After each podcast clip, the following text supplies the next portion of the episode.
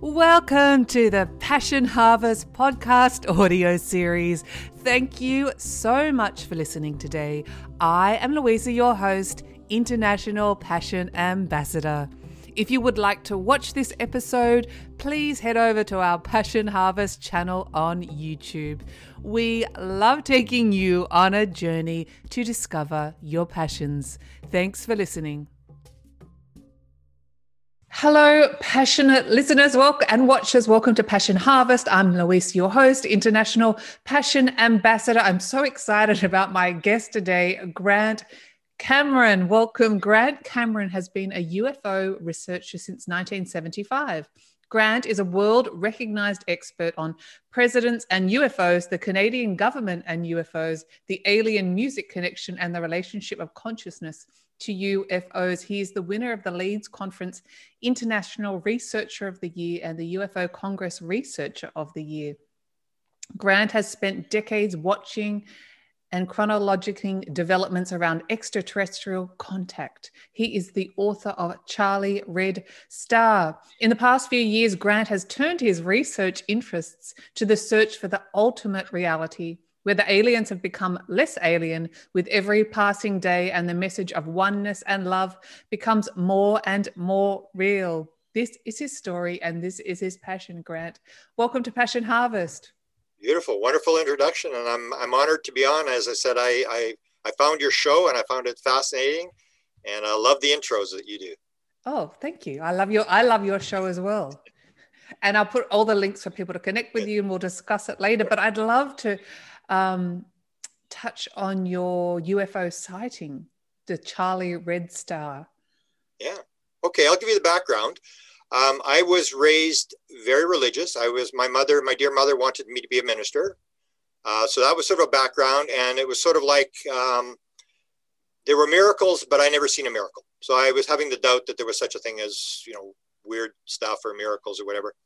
And I had no interest in UFOs. I did have interest in Edgar Cayce. I was interested in that kind of stuff. Mm-hmm. And so I was at university. I was very frustrated. Um, I thought the university was a total waste of time. I had no idea why I was there. I wondered, like in calculus, where the numbers had gone. I was trying to think, how are you ever going to make any money at this nonsense?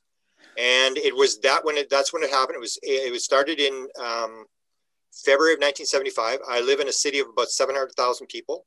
This happened about 30 miles outside the city at a, a town called Carman, Manitoba, which is about 25 miles from the US border. And it was in the newspaper, and it was they called it Charlie Red Star, and it was being seen almost every night. So I said to my friend, we used to do, we used to uh, drive around the city, which was the same as university. Like it was basically a waste of time. So we drive around the city and drive around the city and drive around the city and not do anything. So I said to my friend Larry, I said, hey, let's go see what they're looking at. And he said, okay, we'll go. And we never did go. And then three months later, um, a local TV station caught this thing jumping off the ground. And then it went viral. Suddenly they had a, a TV uh, thing. They did a documentary. And I said, come on, let's go. Let's go see what they're looking at. And the way I always describe it is I bought the lottery ticket knowing that there's a chance I'm going to win, but you're not going to win. I mean, we'll bundle up, but we're not going to see anything. We went out there and we drove around for an hour. There was two of us, and there was a guy in the back seat, and we're looking around at the stuff. And we're going, like, what are they looking at? What's everybody looking at? And um, we drove into town, out of the town, into town, around the town. And then my friend says, uh, he says, okay, we'll go back in town one more time. If we don't see anything, let's go home. I said, great, been total waste of time. We turn around to go back into town, and it appears from the left to the right. Now we were saying, what is this? What is this? You know, what are they looking at? As soon as it appeared, everybody went, there it is we instantly knew there was no question. Nobody asked, is that what it is? It appeared from the left to the right. It was down very low, only a couple hundred feet off the ground. It was not a light in the sky. It was an object. It was in really close to the car and it flew right in front of the car. Across mm. the road, coming from the south, from the American border, going into the north, it was red. It was blood red. It looked like it was alive. It was pulsing like a plasma object. It was bobbing up and down. It was sort of moving up and down. And I couldn't get enough. I just like, I was getting out of the car as the car was still moving because it was going in behind this set of school buses that were parked outside this town. And I, I knew it was going to be behind the buses. I wouldn't be able to see it. And that was sort of like my moment where I grabbed Alice by the hand and I jumped down the rabbit hole and I've never come out since. It was just, that was my passion harvest. That's when it started. It was like just, and that's what happens to people who have paranormal events. Uh, they just can't let it go. It's it, and that's why paranormal events are always so weird. They make it weird because you can't let it go. You keep thinking about it. You keep thinking about it. So what I did is I got all my friends and I said, you got to come see this. This, you got to see this. This is unbelievable. And I drag all my friends out there two nights later. And we are standing there on a road and there's, there's cars all over the place because people from the city are there trying to see this thing. And the second night, uh, my friends say, okay, we're going home. I said, no, no, you got to stay, stay, stay. You got to see this thing. Said, no, no, we're going home. We're hungry. We're going back to Winnipeg for pizza. And all my friends took off. There was eight people left when it came the second night. It came about 15 minutes after my friends left. And this time it was bouncing around the sky. It was jumping around the sky. It was this flashing thing jumping around the sky. And there was these kids that we'd taken and they said, Hey, is that it, Grant? And I go, I guess so. It didn't look like what I'd seen the first night. And as it got closer, it actually changed to a different object. It was jumping around. It was a flashing object. And as it came closer, it was the same object I'd seen the first night. And it's down again, very low to the ground, maybe a couple hundred feet. And it's coming right at us. It's like we're looking right at it. It's coming right at us. And uh, I remember there's a girl, as we were jumping around the sky, the car beside us, the girl was crying. She couldn't see it because it was moving around the sky. And she's crying. Someone show it to me. And people are swearing and they're yelling and, and they're jumping up and down. And the, the guy had a camera in the other um, car. And they had what were called motor drives from a Nikon camera in 1975, where it would advance the film very fast. And I can still remember this girl is, is crying. People are yelling and, and, and screaming. And I could hear this camera go click, zzz, click, zzz, click, zzz, and he's mm-hmm. unloading the camera as this thing's coming towards us. And then it came right at us and then it just sort of made a turn and it went off into the north. And I remember looking at it and I thought, wow, that could be from another planet. And then the thing that stuck me 46 years, the next thought that came into my head, I, I looked at it and I said, but what's it doing? It's not doing anything. And that was the thing that stuck with me is like, why, what is actually going on? Why? And so yes. I, I put, I went, and I talked to everybody in the town. I interviewed all these people and they would always do the same thing. Oh, I, I, I don't, I don't know what you're talking about. I said, well, so and so say you saw something. And they'd say, well, really wasn't anything. And then it was like something sitting in the middle of the road or something. And then they would squeal on somebody else or three people. And I'd have this whole list of people. I wrote this manuscript up. And I remember I went to try to get it published and nobody could care less. They, they couldn't. And it was a big story where I was from. And the local publisher who should have published it said, Mr. Cameron, you may believe in this kind of stuff. Count me among the unbelievers. And I went, what? I just looked floored. And I thought, that's it. No more sayings. And, and, I said, it's like a good story. I can tell you the story of what happened. And I was close five times. I was so close in 76. I was going to jump on the thing. So I have these interesting stories, but nobody cared. Like the publishers didn't care. And then I was, all I was concerned about was somebody's got to know what's going on here. I mean, I'm, I'm this, uh, you know, yokel from Winnipeg, Manitoba in the middle of the farmland. I don't know what's going on, but somebody's got to know. And that's why I started this pursuit. I went after the Canadian government. I went after, I ended up uh, uh, following the former president of Penn State University around.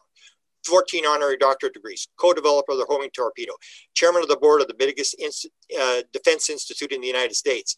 And he would tell us rhymes and riddles. And it ended up at the president, at the president's. And I was looking for some files at the at the Truman Library. And that's when I thought, hey, president's the most powerful guy in the world. He's got to know what's going on. And I started this pursuit going through all the presidential libraries. And in the end, what happened was I'm in a situation now where I really don't believe anything I believed in 1975. Uh, I believe there are very few people who know what's going on. And I've come to a completely different conclusion as to what's going on. And I guess I would, what it sum up from my sighting to where I am now, I would say whatever we're dealing with now is a lot less physical than you think it is. It's a lot more spiritual than people think it is. It is 1,000, at least 1,000 times more complex than people think it is. And the number one message is only one message oneness. That is the message. It's a giant kabuki theater. They want you to know that the reality is not what you think it is. And you start to think, like, what's going on? Uh, something's wrong here. Reality isn't the way I think it is. And when you get to the bottom of the line, I think the number one message is oneness. Wow, that just opens up a whole box of so many more questions, Grant. yeah. I'm backtracking, right? Because I can't wait to get onto the message and your new insights and the whole oneness. But ha- have you seen an extraterrestrial? No. Uh, in fact, now I would even say that I um, I'm very uncertain whether there is extraterrestrials. I mean, I've gone that far. I, have had experiences. I've had as I, I, I, so I did this chase through the presidents, the Canadian government, you know, president of Penn State University, all these high level guys, all the high level CIA people I chased around. They know who I am, and um, I ended up um, in a situation where I wasn't getting any answers. I figured the government may know what's going on. There may be some people in the government that knows what's going on. Very few people in the government, but there's a few people who know, but they're not going to tell you. So it was like a total waste of time. And I started to have, I had the experience in 2012. That's when this shift took place, where I moved from nuts and bolts, and I'm watching a lecture by Colin Andrews, who's the guy who developed crop circles. And it's the same thing as the UFO thing. Almost everything that happened to me, I didn't intend to do. I wasn't interested in it. So uh, I didn't wasn't interested in UFOs never thought about extraterrestrial life. In 2012, I'm at a lecture given by Colin Andrews, who does the crop circles. He invented the term crop circle in Phoenix, Arizona. And it was one of these conferences where it goes from eight o'clock in the morning to 11 o'clock at night. I, and you, you don't go to all the lectures. You just figure, I'm going for lunch for this one. I'm not interested in this. And it was crop circles. I thought, nah, I'm not interested in crop. I'm not going to go. And I thought, well, he's like one of the most prominent researchers in the world. I should go and pay him the respect. I should go watch him lecture. So I go into the lecture, and the thing was, that I wasn't paying attention. And this is where I get into this. I wrote this book called Contact Modalities. So there are ways, everything's in the field, all the answers are in the field. And I'm there and I'm daydreaming, which is one of the contact modalities. You sort of, you're zoning out, you're meditating, you're thinking about doing other things. And all of a sudden it was like bang, like that. Boom, all this stuff came into my head. There was three things. They put the puzzle together and it was like, whoa. And it's, and it basically said, the answer, you had that question in 1975 what's going on here? What is this? And it basically said, the answer is consciousness. And I, and I always joked about it because I said, in 2012, when I walked into that lecture hall, I couldn't have spelled consciousness and I could not have cared less. It was the last thing. I just like consciousness. Like, what, what do you mean consciousness? And then I started to look at it.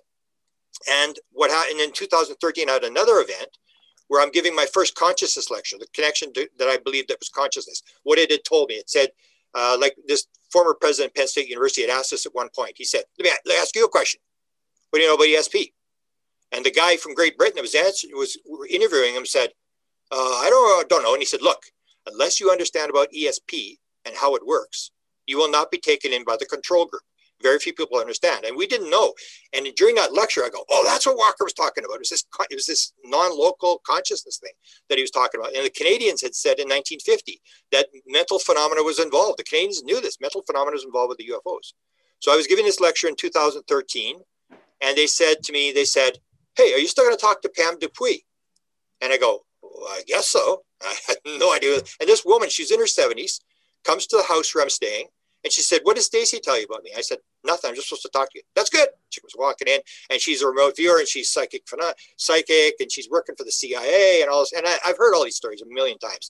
So I wasn't really that impressed. And then she drops it on me and she says, Oh, and I was flying the flying saucer last night. And I went, What? She said, You're flying the flying saucer? She said, Yeah. I said, they let you fly the flying saucer. I was like, hey, come on. I was ready to throw her out of the house. Like, you're 75 years old and you're flying the flying saucer. I'd never heard anything like that in my life. And I said, they let you fly? They, really? Because I'm thinking of, uh, you know, Saudi Arabian women who at that point weren't allowed to drive a car. Yes. And, and yet, you know, if you get a Saudi Arabian woman, they're going to let you fly the flying saucer with no license, no insurance, nothing. And I, so I said, so how do you fly a flying saucer? And she said, oh, you do it with your mind. And then I realized why she had told me this. And then again, I was uh, one of these rabbit holes where it sort of opened up. Whether I was given this or not, I'm not sure. But I now have 50 people who have flown the flying saucer, and they will all say exactly. It's like they're reading off a cue card. It's exactly the same thing. I'll say, "Stop! How do you fly a flying saucer?" And they'll say, "Well, you go into the craft, and and then they're there, and and you, there's a there's either a, a beehive like a, a ball. You put your hand on a ball, or you put your hand on a panel, or you put your hand on a panel on the wall." The craft is alive and you become one with the craft and and so you and the craft are together and whatever you think is what the craft does. And everybody i've got retired us air force colonels i've got 747 united airlines pilots i've got all these people and they all say the same thing. It's like they're reading off a cue card. And then they'll go in they'll say i don't know what to do. And the, and the, and the, the intelligence is behind them. They don't know if it's a human or a being or whatever. And they'll say you know what to do. Just do it and it's like they're sort of teaching these people, and it's this consciousness connection again. So that was 2012. I had that download experience. And so I started to look for other people who had had these download experiences. And that's when I discovered that Paul McCartney had written the song Yesterday, the most produced song of the 20th mm-hmm. century, in a, a, dream. And then I got a phone call from experiencers. So I, I, at least understood that if you want to understand the UFO phenomena, you, you don't spend time looking at lights in the sky or chasing the government or whatever. You want to talk to the people who claim that they're interacting with the phenomena, that are actually dealing with the beings. And I was, so I was talking to these people. And one of them is a guy that has actually been briefed to the president of the United States. He's a guy out of North Carolina, very religious guy. I went to see him, had a very dramatic experience with him. And he phones me up in 2014. He says, I've got a message from the Guardians, and this is who he's dealing with. So I know this guy's the real deal. And that's when he says to me, he says, and again, this is one of these things where I have no interest whatsoever. He said, I got a message from the Guardians for you. I said, Really? For me? From the Guardians? What, what, what do they want me to know? And he says, They want you to know the message is in the music. And I said, Well, Chris, uh, you're talking to the wrong guy, Chris. I don't listen to music. I don't play music. I, my whole family is musical. I don't. I, I, have no interest in music. I'm a radio talk guy. I, I, listen to radio talk. I listen to podcasts. I never listen to music. And he said, "Well, you should listen to Kashmir by Led Zeppelin." And I go, "Whatever, Chris." You know, he keeps talking, and then he says, and this is how this phenomena drags you in. You see these synchronicity things. So I'm there's no way I'm doing this. There's no I'm not interested. So he says, "Oh, and the other song you should listen to is a song called After the Gold Rush by Neil Young." And if you look at the lyrics, it basically says we're treating the world like a gold rush. And when the gold is gone, the silver seeds, the flying saucers, are going to take the chosen ones off to another star. This is Neil Young. It's one of the most famous songs. And he's a big environmentalist. He's tried to shut down the, the oil sands in Canada. And I said, Neil Young is involved in this? Neil, you sure? He said, yeah, yeah. And I said, Neil Young, like I, li- I mentioned, I live in Winnipeg, which nobody in Canada wants to visit. Neil Young grew up in Winnipeg. And I go, Neil Young's involved in this thing? Neil Young. So that's how it got me going. And I started to look and I realized that all these famous musicians had had UFO sightings. They'd had encounters. They had claimed that they'd been abducted. They uh, they had all this kind of stuff, and I realized there was this very direct connection. That was true. The, the message they were putting it through musicians, and the conclusion I came to is that um, the, the way they want to get the message across, they do it through this weird thing that they'll take you as a child and they'll sort of drop this stuff in and you get there.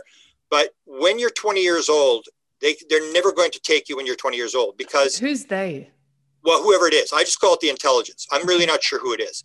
So they, they're not going to interact with you. Like people uh, figure they're getting abducted. So they're not going to abduct you after you're 20 because all your, all your ideas are set you, your prejudices are set. Everything is set. They, they could care less about you anymore because they're to need a big shovel and, a, and rubber boots to get into your brain to get deep enough to put an idea in there because you've got all this other garbage in there that you've, you've developed. So what happened, I believe, with the music was that uh, when, when your child is between one and 10 years old, you are your child's hero. You're the greatest in the world. And it's like at, at 10 years old, then it's like, uh, Mama, could, could you, uh, my friends around, could you walk like 10 feet behind me? And then it's like 15 years old, and it's like, I don't even want you around when my kids are there. And it's, and what they're doing is the ego is coming online and they want identity. They, they're looking for something in the world. I want to be something. I want to, I want to achieve something. So between the time they're 10 and say 25 years old, who are they listening to? Musicians. And that's why I believe they're putting this stuff into music. They're putting these messages to influence the kids who are looking for something to do in the world. So I had that experience in 2014, and then 2017 was the big one. So you say, did I talk to an alien? I didn't talk to an alien, but I've had a lot of contact with what I call the force. It's a, it's in the field. It's I, I get intuitive downloads. I had the one in, in 2012, but in 2017, um, I, I, I walk an awful lot, and that's where I get a lot of this intuitive stuff. And people will get it in the shower. They'll get it when they wake up, just before they go to sleep and stuff. When they're going through the theta state, going into delta and stuff like that.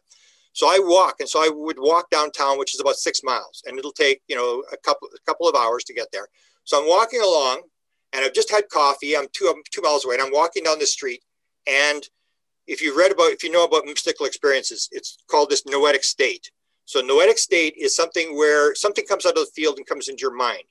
And Edgar Mitchell, the Apollo 14 astronaut, experienced this coming back from the moon. He's coming back and he suddenly he's looking at the Earth and he suddenly has this oneness experience. He's one with the universe, everything's together, and he basically shuts his whole career down and he starts the Institute for Noetic Studies about this idea about noetic material.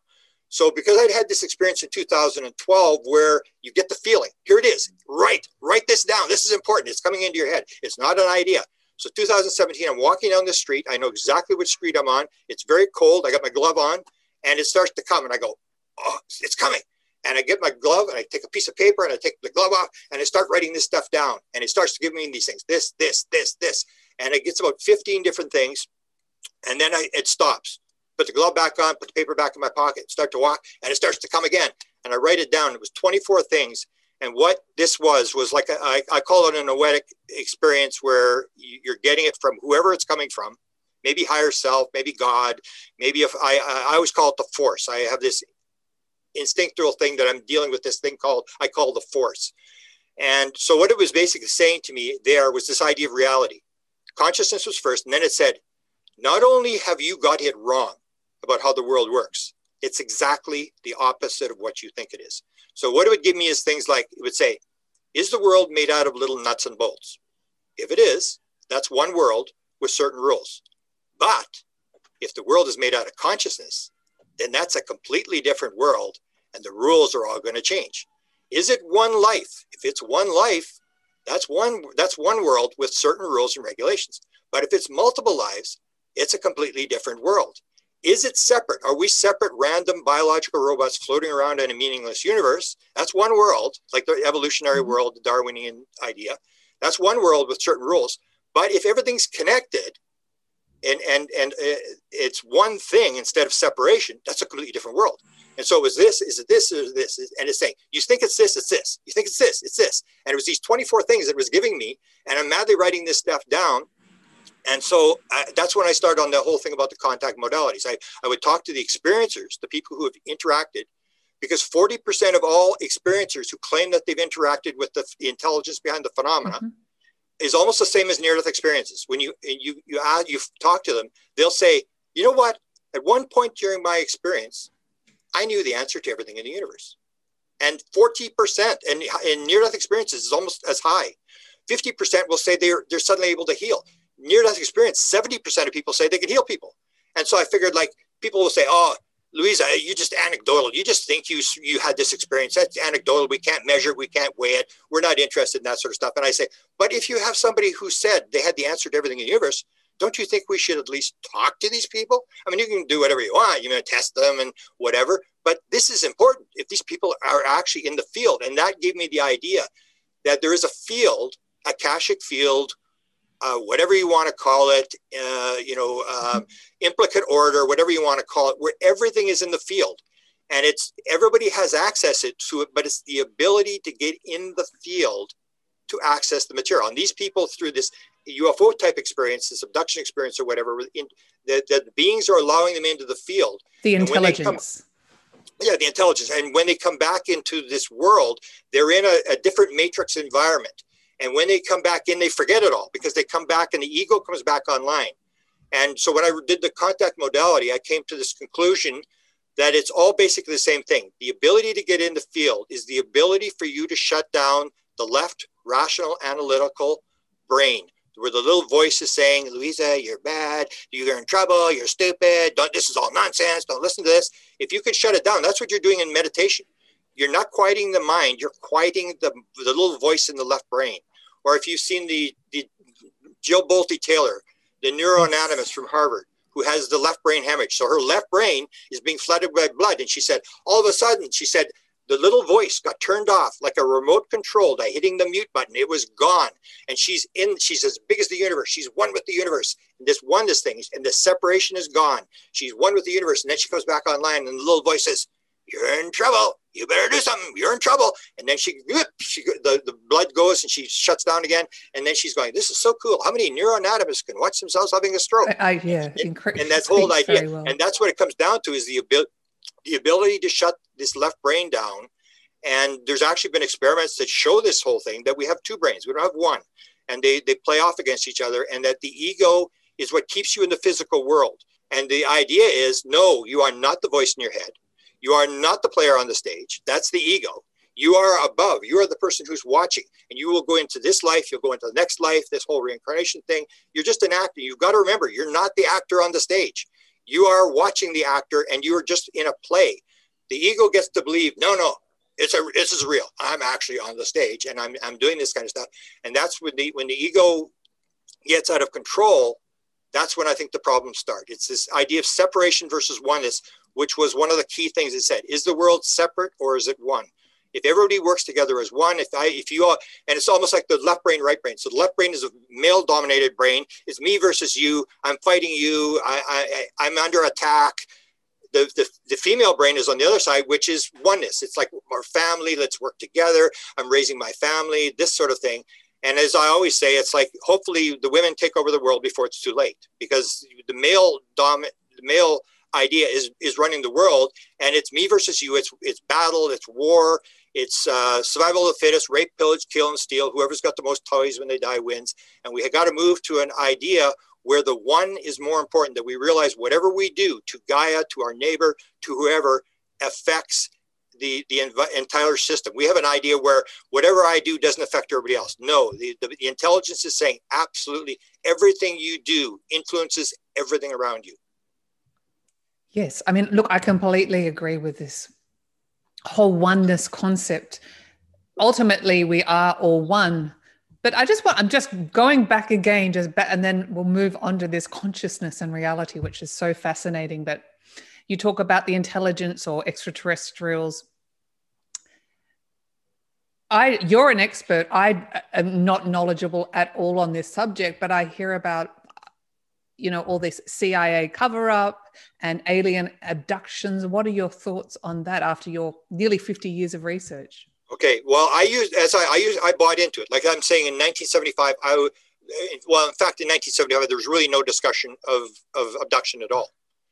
When I in 75, when I had mine, the most famous abduction of all time took time took place. That was Travis Walton, and I always talk about the theory of wow. That I believe that what this phenomenon is doing it just wants you to go, wow. That's all they're doing. They're not doing anything. They're just, it's like you see a UFO and it flies around. That's why I said the second night I go, what's it doing? It's not doing anything. It's just there. It wants you, it's going, hello, hello, you see us. And then it, it goes away. Travis Walton was taken for five days. And people get upset in the UFO community when I talk about this. I said, you know why they took Travis for five days?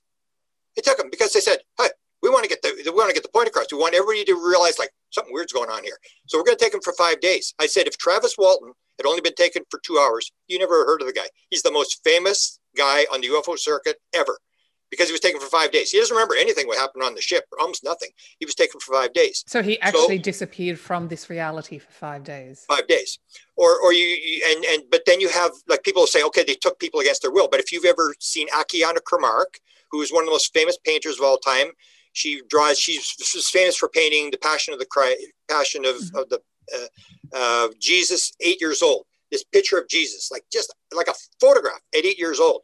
She disappeared at five years old. And she told the story at five years old. She said that it happened to me. And her impression was that she had been taken by God. She was following this ball of light. She disappeared from her house for six hours. And they were looking for that guard. They had, they had police, they had guard dogs, they had uh, pictures up, they had questioning the neighbors and stuff. They had this town sealed off so nobody could get her out with her. And she said, I, I could see everybody moving around. And yet I was with this, what she considered to be God, like this ball that had this impression of God. She was being taken through the universe. She had a thousand eyes. She could see all this stuff. And she came back and started doing this painting. She's like 25 years old. She has these unbelievable paintings that she's done, but she disappeared. So I said, what, did God abduct her? When you start asking questions, so people, when, when people ha- talk about the abduction stuff, they will talk to people and they'll say, oh, so did, did, did they had you on the ship? Uh, were you scared? Did they probe you? Yeah, you they're the questions that you'd want and to they ask, go right? because everybody wants to go to fear. They want to go to the fear thing. Yes. So when I go on the ship, I, I when I get somebody, I say, as I did last night, I sent you this video of the guy with the with the radios. He's very very high profile business guy in the United States. So he he was talking, and I said to him, he had this encounter with this being for 13 days. And I said, so uh, Mark, let me ask you, do you have any clothes on? And people always do the same thing. They go, they've never thought about it. They go, no, no, no, I don't have any clothes on. And then somebody will say, it's a woman. So I said, well, how do you know it's a woman? And they go, I don't know. I, I just know it was a woman. It was a female I was dealing with, or it was a male. And then I'll say to them, didn't have any clothes on? No. Let me ask you. So you're thinking, well, okay, this is an alien from a foreign planet. So I say, do you have any sex organs? And they go, no, I don't think so. I've never had anybody say, And they go, no. And I said, like, don't you think that's weird? Don't you think that's kind of strange? And then I'll say, do you have a belly button? No. Do you have nipples? No, I don't think I had that either. And then I say to, and then I say to them, hey, I had one one couple from 1946, the first time they saw the being. Now they're 80 years old. I said, hey, let me ask you a question. You saw it in 1946, the being? Yeah. You saw it now? Yeah. So did ever get any older? They go, no. But aliens give a long time. And they try to justify it. They try to justify the fact that the alien never gets any older. But you can ask these questions all the time. Did it get any older? Or the guy, this guy with the with the radio thing. He I said, Do you have any clothes on? He go, No. And he said, I could see through him. And it's like, is that not, it's kind of weird? Is that not kind of, and that's what the paranormal thing is doing. It's telling you something's wrong. One of your blocks is not right. You've got something wrong here. It's telling you you've got to look at this, this kind of stuff, and you've got to realize it's not what you think it is. And if you've ever seen the research, I did a lot of research on Dr. Michael Newton, who had the, the life between lives. He was a clinical psychologist who would regress people to the past life, take them into the spirit world and stuff like that. And one of his 7,000 regressions, he tells a story. It's almost the same thing happens with the alien abduction stuff. He said, the guy suddenly, the guy said, Oh, the devil's here. Oh my God, the devil's in the room. And he goes, The devil? It's like the devil doesn't exist. And he goes, Okay, okay, hang on, hang on. Just calm down. And he calms the guy down. He says, How you know it's the devil? It's the devil. Can't you see him? And he's, he's getting all freaking out. And then so Newton says, Well, well, hang on. He said, Well, what's he look like? He said, Oh, he's got leathery skin and he's got fiery eyes. And he said, Okay, okay. So what's he wearing? And the guy goes, Oh, he doesn't have a body. He doesn't have a body. He just has this like a mist below his chest. And then Newton immediately, that's the whole deal is maybe this is not what you think it is. So Newton basically says to him, take a closer look. Who is it really? He says, move forward in time and tell me what happens. And then the guy goes, oh, Scallion, I knew it was, and it's his spirit guide. And what he had been in his last lifetime, he had been a, a fire and brimstone preacher and he'd been preaching people about going to hell. So when he dies in that life, when he when Newton's reading bringing him through that end of the life, it's Scallion, his spirit guide is there, and he's got a mask on, and he's giving him a lesson about what it's like to be taught that you're going to be going to hell.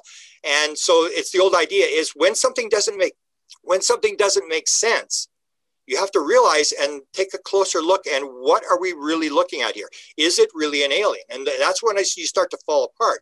And what they've found they've done actually done studies with experiencers and they found that whatever type of being you encounter is based upon your belief system. So if you're very fearful, like a near death experience. Well, yeah, you're going to see a gray. If you're very spiritual, I've got a friend who sees angels. He sees angels or or um, uh, high vibrating. Um, uh, what do you call them? Energy beings. These are very high vibrating people. Will see that, fearful people, people who are um, very high energy, like this woman of the rep- reptilian thing has a lot of sex in the book and she's very high energy and stuff like she sees that. And yet before she saw a human being. So you, that's what people don't realize. You're manifesting what you're seeing. People say, no, no, no. It is because everything is a creation of our consciousness. So yeah. in essence, are you saying it is a creation of our consciousness? Yeah. That, that it's all, it's the whole thing is there's only one thing. There's consciousness. It's all consciousness. And and we are consciousness and it's the old idea where john wheeler said there's no out there out there which if you really take a look this is a nobel prize guy who came up with the black hole the wormhole theory mm-hmm. this nobel prize guy. What if that's true? What if there is no out there out there? That is all here. It's all one thing here. There's no out there out there. They're not coming from anywhere. They're here right now and it's all this manifestation that we're all we're all everything that you see or the, the idea of the quantum physics thing. Uh, Einstein being so upset. I'd like to know the moon is behind me when I'm not looking. It's this idea that the particle only comes into existence when you actually it's actually observed. And it's, it's, so that's this manifestation thing that mm-hmm. quantum physics is starting to validate this idea that it could all be here, could all be now. All our lives are on top of each other. There's no past, there's no future, there's no physical world. And it's it's it's like a, a the one guy called it. It's like a giant kabuki theater and the only the only message is that it's more complex it, it's all one and it's it's much, much more complex. You're not alone. And that's what the paranormal thing's about. I call it the theory of wow where you start looking at the stuff they're doing over and over again. You see that they're just they just want you to like they see a ufo like why do ufos have lights on them they have lights on them so you can see them. They want to go hello here we are take a look. And they do these weird things that drag you in down the rabbit hole, make you totally passionate about the thing where you can't let it go, you cannot go, and it, it you you you go down the road. But is it you doing this? Because all the people, if you talk to people with abduction experience, I asked Mary Rodwell, who's a very famous, and she's done three thousand regressions in Australia. She's been on the show. Yeah, and I, I talked to her. I said, Mary, if you regressed all these people back, these people who have been abducted to birth, and you said at any point in the past, did you agree to be in this situation? How many people would say yes? Mary said, 100%. That's the whole deal. There was one woman, uh, Kathy Marden, who's the, the, the, the, niece of Betty and Barney Hill, the famous abductee, the first abductee. And I said to her, I said, Kathy, what do you think about this soul contract thing? That there's there's nothing random happening here. That people are coming in. So it's like, for example, near death. People don't know. People who have had abduction experience, 39% of them have had near death experiences, and most of those people have had two. And so the question is, is it a random event? Is it random that you had a near-death experience, a random near-death experience, well, nothing's and then you random. also had a, and you also had a random abduction experience.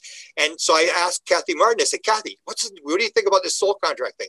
That everybody's agreeing that there is no good and there is no bad. It's all just experience. You have agreed to come in to work with these beings because it's it's this very critical time in, in period, and that we realize that Earth's going to be in trouble where these higher higher vibrating people are going to come in they're going to work with these aliens and they're going to make this agreement and they're going to try to raise the consciousness of the world and kathy said i always thought about that you know so what i did is i actually got myself regressed and i actually heard the words come out of my mouth when i was young i agreed to this and that's the whole thing. People think it's random. They think we're a victim. The ego says, "Oh, we're a victim." You know, it's Hillary Clinton and her emails, and you know, and, and the Chinese, and the you know these bad people, and those bad people, and poor old me. And then you start to realize if you take responsibility and you know what it's like, until you take responsibility for what's happening in your life, you will never solve anything.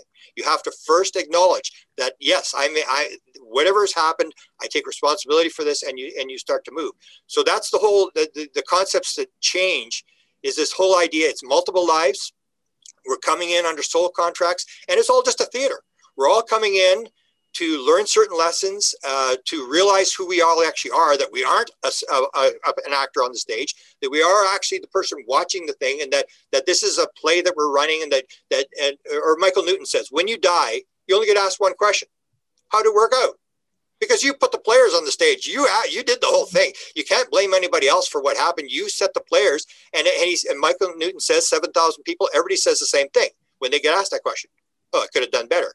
So the only thing we have to remember in life is you and I, if this is true, you and I both agreed before we came in, according to Newton, you see your life before and you're going to meet people and, and you and I are going to have an interview and you're going to do this and I'm going to do this and we're all working together.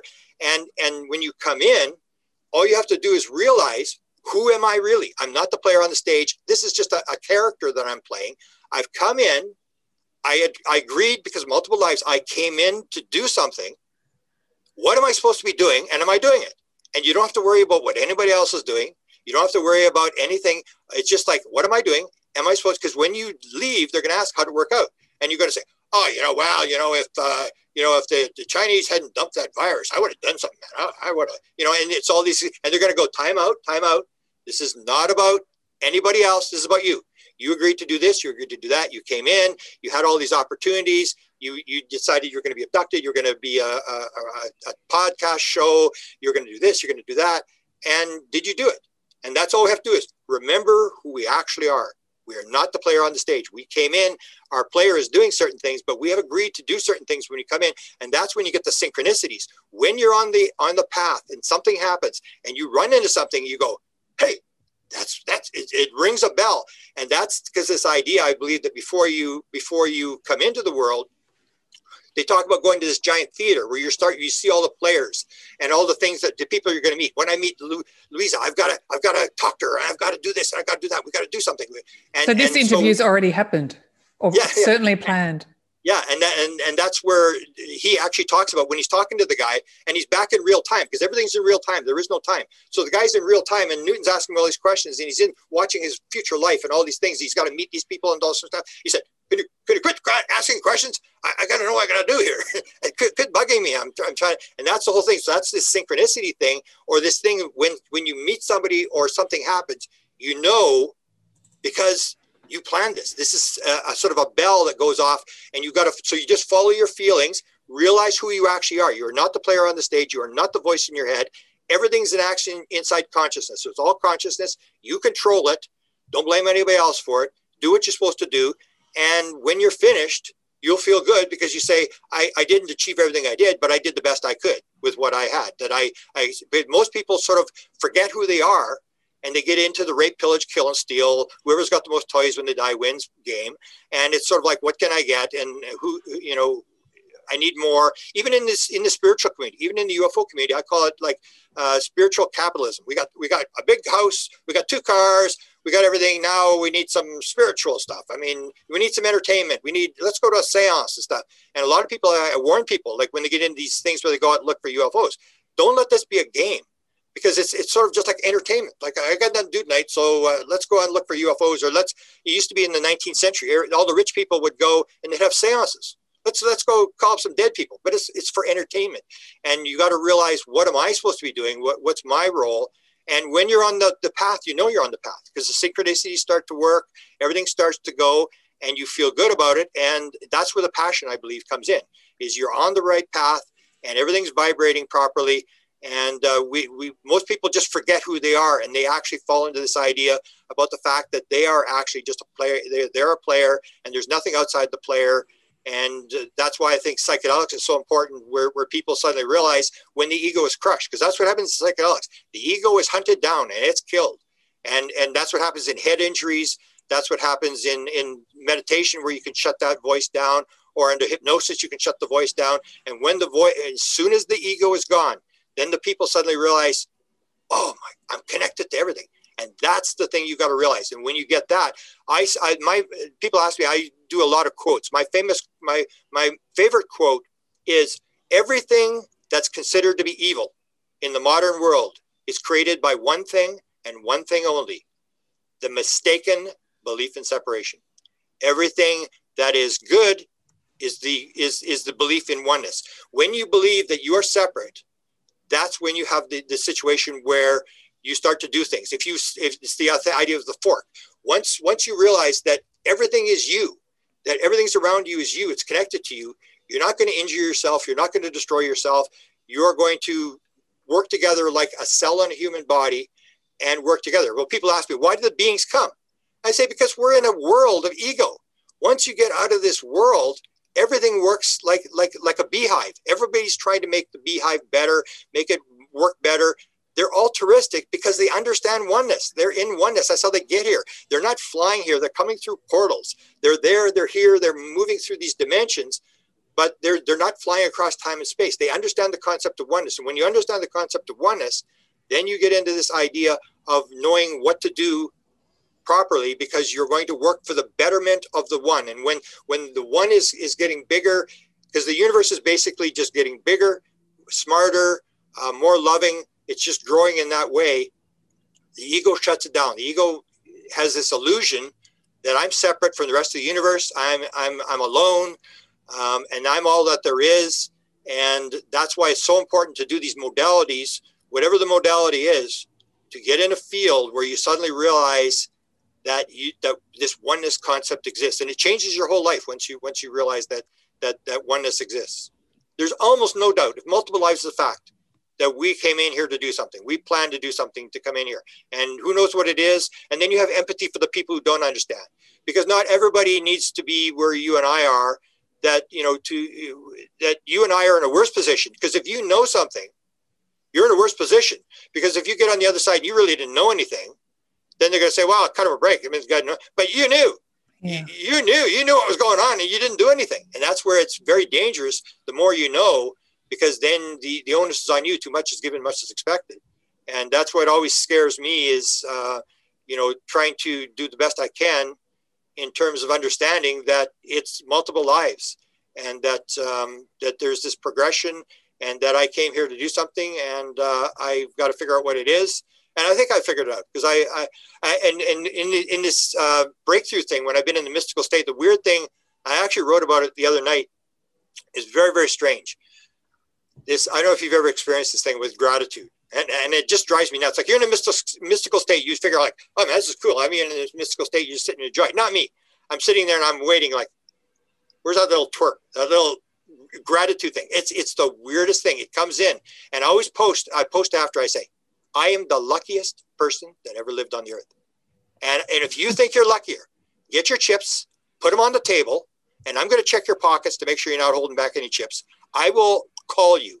I am the luckiest person, and it's this thing that comes over. I don't know how they do it. I said, if you could figure out how they do this, you could make a billion dollars overnight. It's the most amazing thing. I've had it happen a dozen times. I cannot figure it out. I sit there when it's happening. I'm going, how is this done? It's like you, it, the gratitude, it's like times a hundred. It's just like the weirdest thing. And I think that's the left brain being shut down. When you suddenly, the ego gets out of the way and you're one with all it is, the feeling is unbelievable. And I just like, just drives me nuts. I'm just sitting here because I'm waiting for it to come. It's like, I got no gratitude yet. Where's the gratitude? And suddenly it's there, and you can't shake it off. I tried to get rid of it. I tried to make it go away. I can't make it go away. Oh, you and don't want it to go away. Gratitude's yeah, a wonderful strange. thing. I can't figure out how they do that, but but I think that's what it is. Is well, I think you, are doing it, aren't you? yeah, well, we once you, once you, that's the thing is your ego is shut down. Your your ego is, is out of the way, and you're one with all that is, and that's this bliss state. That's that's this mystical state that you're you're one with all that is. And it's an unbelievable state that uh, so for people i mean there's all i've got 70 different modalities. People will use different things. Some people can do meditation very well. Uh, like even you you swim there's all these different ways but it's the ability to shut down to not be uh, ruminating because that's what people do. It, it, that's why psychedelics work so well. Psilocybin works at, at london college where they they got 80% success ratio with depression that is non-treatable these people have been through every treatment and they 80% success ratio after Amazing. three years. It's unbelievable. And what it is, is it shuts the ego down. Because what happens in the, the ego is the ego is ruminating. It's self-ruminating. It's worrying. Me, oh, poor me, poor me, this. And you're looking back to the past. It's depression. You're looking to the future. It's stress. And then the ego says, you should kill yourself. I mean, this is absolutely terrible. We are just getting screwed here, man. It's just terrible. And, and, and then when you, the person commits suicide, the ego goes, yeah, I won. And when you shut the ego down, you go into this bliss state where it, it's unbelievable. I, I, I, just can't express uh, how unbelievable and grateful I am. And it's just so weird. But, uh, but you have to try as much as possible to realize who you actually are. You are not the voice in the head. You are not the player on the stage. You are the eternal spark of the divine that has come here for his physical experience to learn lessons of gratitude, empathy, love, understanding, all these things. Enjoy it, do what you can, and uh, that's all. That's all I like to remind people. Remember, it's all one, and you're part of it. And we came in here for a reason. Great message. Thank you so much. So, where can people find you? And I will put all the links in the show notes as well. The only things I really recommend, I my daily stuff when I have find things, I, I have my presidential UFO Facebook site is where I post mm-hmm. um, uh, stuff there. Um, I all my books I have uh, there'll be about twelve books within a couple weeks. Uh, they're all on Amazon. You can go there. I mean, people don't read very much. The main one is my White House UFO Grant Cameron YouTube channel. So I have your video on there, and I do like you. I find somebody that's really weird, and I like. I go, wow, I like to talk to that person because you know, in an interview, like if you if you talk to people and you send a message, they'll sort of ignore this question and that question. But usually, when you interview people, you can ask them questions that you would never get away with anywhere else. And so I, to me, it's like this person is interesting. They have something that I would like to know. And that's why I do all these interviews. So I do a lot like you. I do a lot in near death experience. They're amazing interviews. So I encourage everyone. I, I, do a lot less UFO stuff. I keep getting dragged in because I have this sort of background on government cover up and president stuff. But mostly, I if I could drop that, I would drop it. I'm more into uh, this idea of consciousness um, and near death experience, uh, psychic phenomena, channeling, all this kind of stuff, because that's where it's at. That's, I think, will explain to you what's going on. It's the weird things in the world. It's like the you're seeing the devil. It's like when you say, this isn't what you think it is. Take a closer look. What is this really? Or um, I, one, let me give you one thing. Um, we, we talked about this thing about wrong blocks. This is an idea that was given to me. I would like to express this. So it's the idea that we have these blocks and we think we have, make this mistake. We think the world is all solved. We've got it all solved. And we're just waiting for one more thing and we'll figure it all out. And in fact, it's all wrong blocks. So in 1492, we thought the world was flat, wrong block. We thought the sun went around the earth. That was very evident, but it's wrong. Mm-hmm. Uh, everything's solid, wrong. uh, the world's not spinning. We're stationary. No, we're moving at a thousand miles an hour into the east. And that was one thing that gave me that the uh, the message was given to me is it's you got the wrong blocks. You're shuffling these blocks around, and they're all wrong. You got to get the right blocks, and that's where you, you the paranormal comes in. It will tell you where the right there's a new block. You need to learn something new because this shouldn't happen in the, in the world that you think is is happening. And the two expressions they tied into this uh, were, and they've given it to me numerous times. They keep reminding me of this. One was by Albert Einstein. Albert Einstein said, You cannot solve a problem using the same information that you use to create the problem. That's this idea. You can't be shuffling the blocks around. And the other one was William James, who said, You think you're thinking, you're actually just rearranging your prejudices. And so that's uh, one of the things that I think is, is one of the messages that really made sense to me. And the, the, the problem we have is that when you get to 20 years old, not only uh, do you have the wrong blocks, but you glue all the blocks together in your head, and they ain't even moving after that. They they're there. So people get stuck in this one worldview, which makes you and I important that we're on the leading edge of what I call the Super Bowl. If you understand what's going on here, whether you call it the World Cup soccer game or, or the Super Bowl, if you understand the, the bottom line, not the aliens, forget the aliens, forget spirits, whatever, you understand what's really going on in terms of what you and I are studying this is the biggest story of all times. There are no bigger story. And you and I, Louisa, we got to be in the stadium. We're not outside. Most people live lives of quiet desperation. They have no idea what's going on. You and I know what's going on. We're in the stadium. Now, you may be the, the, the quarterback, you may be the water boy or the water girl, uh, but you're in the stadium. And accept the fact, the, the, the, be honored that you got to play in the biggest game of all time. So I always tell people when they have a story, I experienced it, I say, you written that down? And they go, well, no. I said, no, you got to write it down for your kids. You got to write it down because 500 years from now, your great great grandchildren are going to say, oh, that Louisa, man, she knew what's going on, man. She was right on. She was one of the first. It's like living at the time of Jesus or, or some very important time that we're here. We know what's going on, and you got to appreciate the fact you got to play in the biggest game of all times because you know what's going on. People do, do not on the outside, but you and I do. And we have to appreciate the fact that we got to play in this really, really important game and pass the message as much as we can to everybody else that this game is going on in the world. I don't know if I should start cheering, but that was fantastic. Which is another one they gave me. They gave me this gratitude. I'll, I'll end with this. They okay. gave me this gratitude thing. I'm in. I'm in the field. I'm in. I'm in the, the, the field, and I'm frustrated with this gratitude thing. I'm. It's like it just bugging me. I'm trying to figure out how does this work? How do they do this? How do how does this gratitude thing work? And I'm and I get frustrated and I say, I don't know what to do. And his voice comes in and says, You know, Grant, you're an old guy. What you do, stand up and do a standing ovation. And just keep standing until you fall over dead. oh my gosh. Sense of humor, hey? yeah. Well, the universe has got an incredible sense of humor. It's like uh, uh, that's what I noticed. But it's very, it's very, very.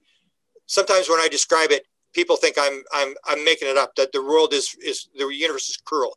The the universe, the way it is described to me, it's like a a grade six teacher who's done it for 40 years, and the little kid comes along and says, "Hey, I'm here this year. I'm special. Get out of here, kid.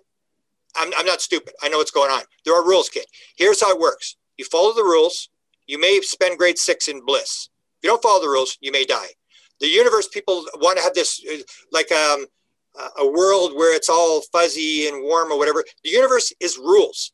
There are rules and regulations. There are it's all set, and you're the one that plays. You're depending how you do depends whether it works or doesn't work.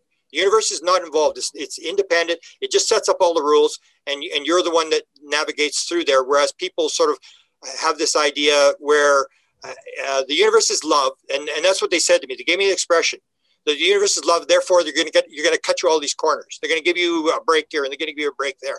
And the universe says to me, they said, the the, the core of the universe is love, but don't conf- don't confuse us with your cookie baking grandma. And this is this idea that it it's the way you are creating the world. You are creating the good, the bad, your bad stuff, and you have to take responsibility for it. That all the rules are set up there. It's all been set up in like the laws of physics, whatever you want to mm-hmm. call them. And it's you and I operating in those that determine how well we do or how well we don't do. And you can't blame Hillary Clinton. You can't blame the dog. You can't blame, you know, the Chinese or the Russians or everybody wants to play the blame game. We are playing in this world. Everything has been set up. And if you do it properly, you will end up in bliss. If you don't do it properly, you will end up on the other end. That we are the creators of our own destiny, and we got to quit trying to blame everybody else and play the victim role, which is what the ego wants you to do. It wants you to believe you're a victim, and uh, everybody's against you, and uh, you've gotten a rough time, and and uh, everybody's got a better deal than you have. So uh, uh, um, we'll leave it at that. Great.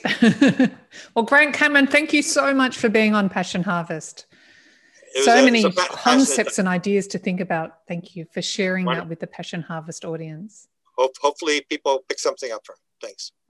Thanks very much. Bye, Grant. Bye bye. That is the end of our passionate episode. Thank you so much for listening. And please subscribe, leave a review, tell your friends, and spread the passion. As always, every day may you be more and more passionate.